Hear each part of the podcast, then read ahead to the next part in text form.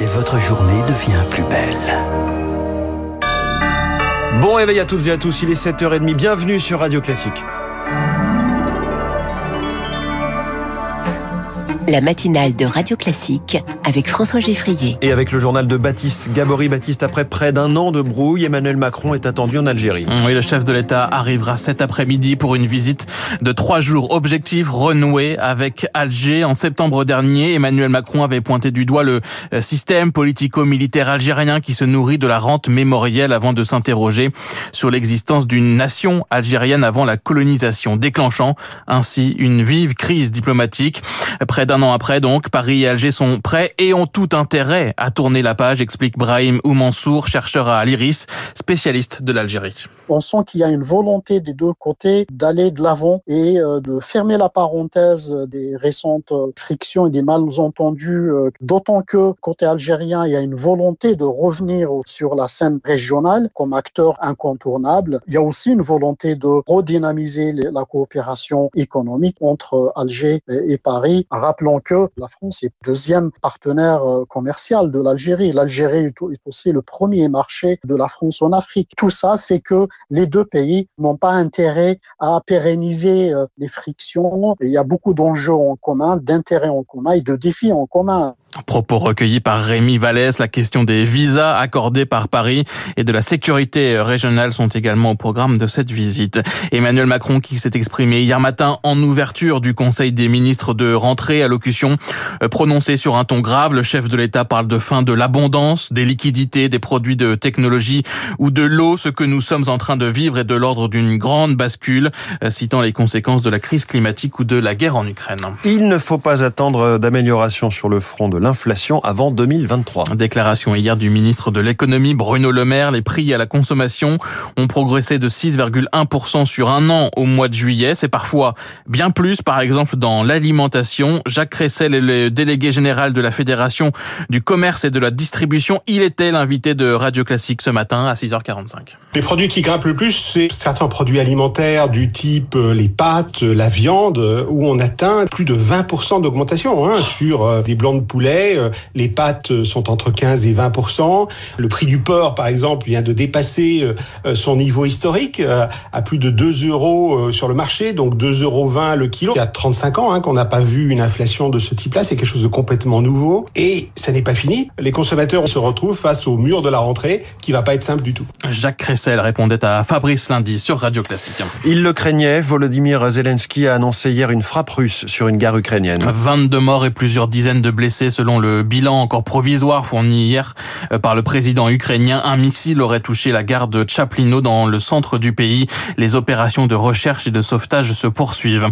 Joe Biden a lui confirmé hier l'octroi d'une aide de 3 milliards de dollars à Kiev. Selon Washington, la Russie pourrait par ailleurs annoncer cette semaine un ou plusieurs référendums illégitimes en Ukraine occupée, des simulacres de référendums selon un porte-parole américain afin de justifier l'annexion de territoires ukrainiens.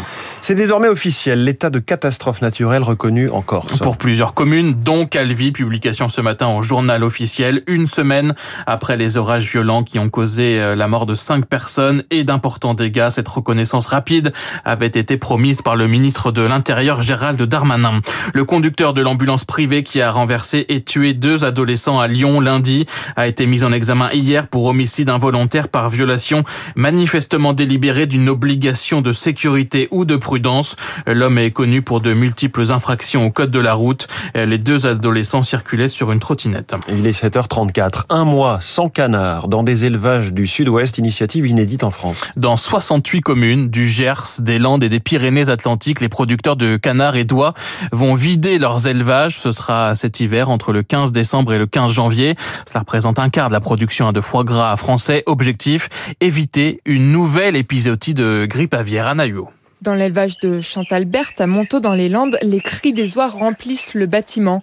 Mais à partir du 15 décembre, plus un bruit. Cette productrice de foie gras va arrêter l'élevage pendant un mois pour éviter la grippe aviaire. Ici, c'est des petites exploitations où on élève nos animaux déjà tous dehors et on est très proches les uns des autres. Donc c'est cette proximité, cette densité d'élevage qui faisait qu'une fois qu'on avait le virus, on n'était pas capable de l'arrêter ou de contrôler. Réduire au maximum la densité d'animaux pour limiter les contaminations.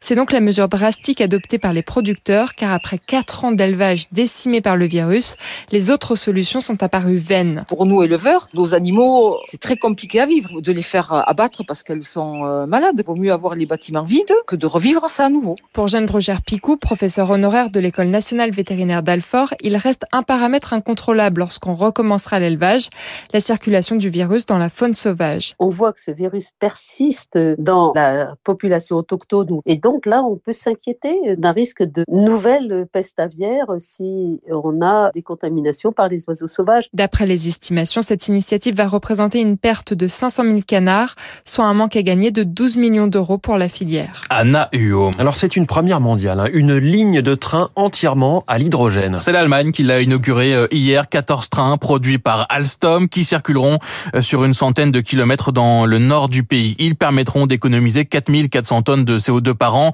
Objectif à long terme, hein, limiter les émissions de, carbone et remplacer le diesel qu'utilisent encore 20% des trains en Allemagne. La France et l'Italie ont également signé des contrats pour se doter de ces trains à hydrogène. Une énergie, l'hydrogène, utile, mais dans certains cas seulement, prévient Cédric Philibert. Il est chercheur à l'Institut français des relations internationales et spécialiste des énergies renouvelables. L'hydrogène, c'est peut-être intéressant quand on a vraiment une très longue ligne, des trajets de 800 km qu'on peut pas électrifier parce qu'en fait on fait passer deux trains par jour. Mais il n'est pas sûr que en France, en Allemagne, on ait vraiment ce type de configuration. Il y a des meilleures solutions. Les batteries font ça en consommant trois fois moins d'électricité que de l'hydrogène. Et les coûts d'acquisition seront nettement inférieurs. Alors l'hydrogène n'est pas forcément décarboné. Pour faire une tonne d'hydrogène, on a des émissions de CO2 de l'ordre de 10 à 20 tonnes. Donc non, aujourd'hui l'hydrogène n'a absolument rien de propre. Propos recueillis par Elodie Wilfried. La Californie, elle, s'apprête à interdire les véhicules à essence. Ce sera en 2035 au plus tard. Un tiers des ventes de voitures neuves devra concerner des véhicules zéro émission polluante dès 2026. Le texte doit être adopté cette semaine. C'est une autre pollution qui exaspère euh, Outre-Manche. Une pollution aux eaux usées non traitées. Depuis le début de l'été, des dizaines de plages britanniques ont été fermées. Des alertes pollution à répétition en cause le déversement dans la mer donc de ces eaux usées. La pratique est d'ordinaire réservée aux cas d'urgence, mais depuis quelques mois, le recours à cette méthode s'est accéléré en raison de la vétusté du système d'égout britannique. Notre correspondante en Grande-Bretagne, Marion Russell. Sur les vidéos partagées sur les réseaux sociaux, on distingue clairement un panache marron se déverser dans la Manche, à quelques mètres seulement des zones de baignade. Un panache d'eau usée, non traitée, rejetée en pleine nature.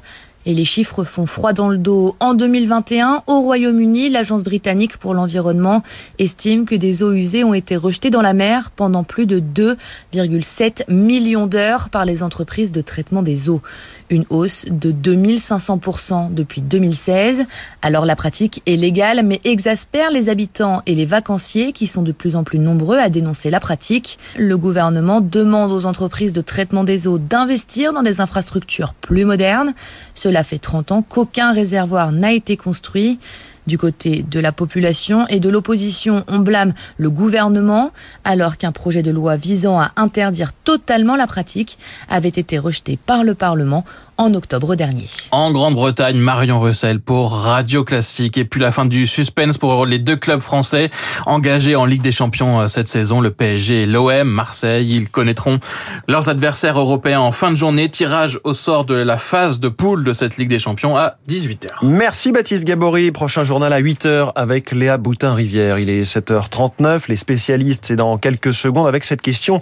Comment faire revenir les spectateurs dans les cinémas français? L'avenir sombre des salles obscures.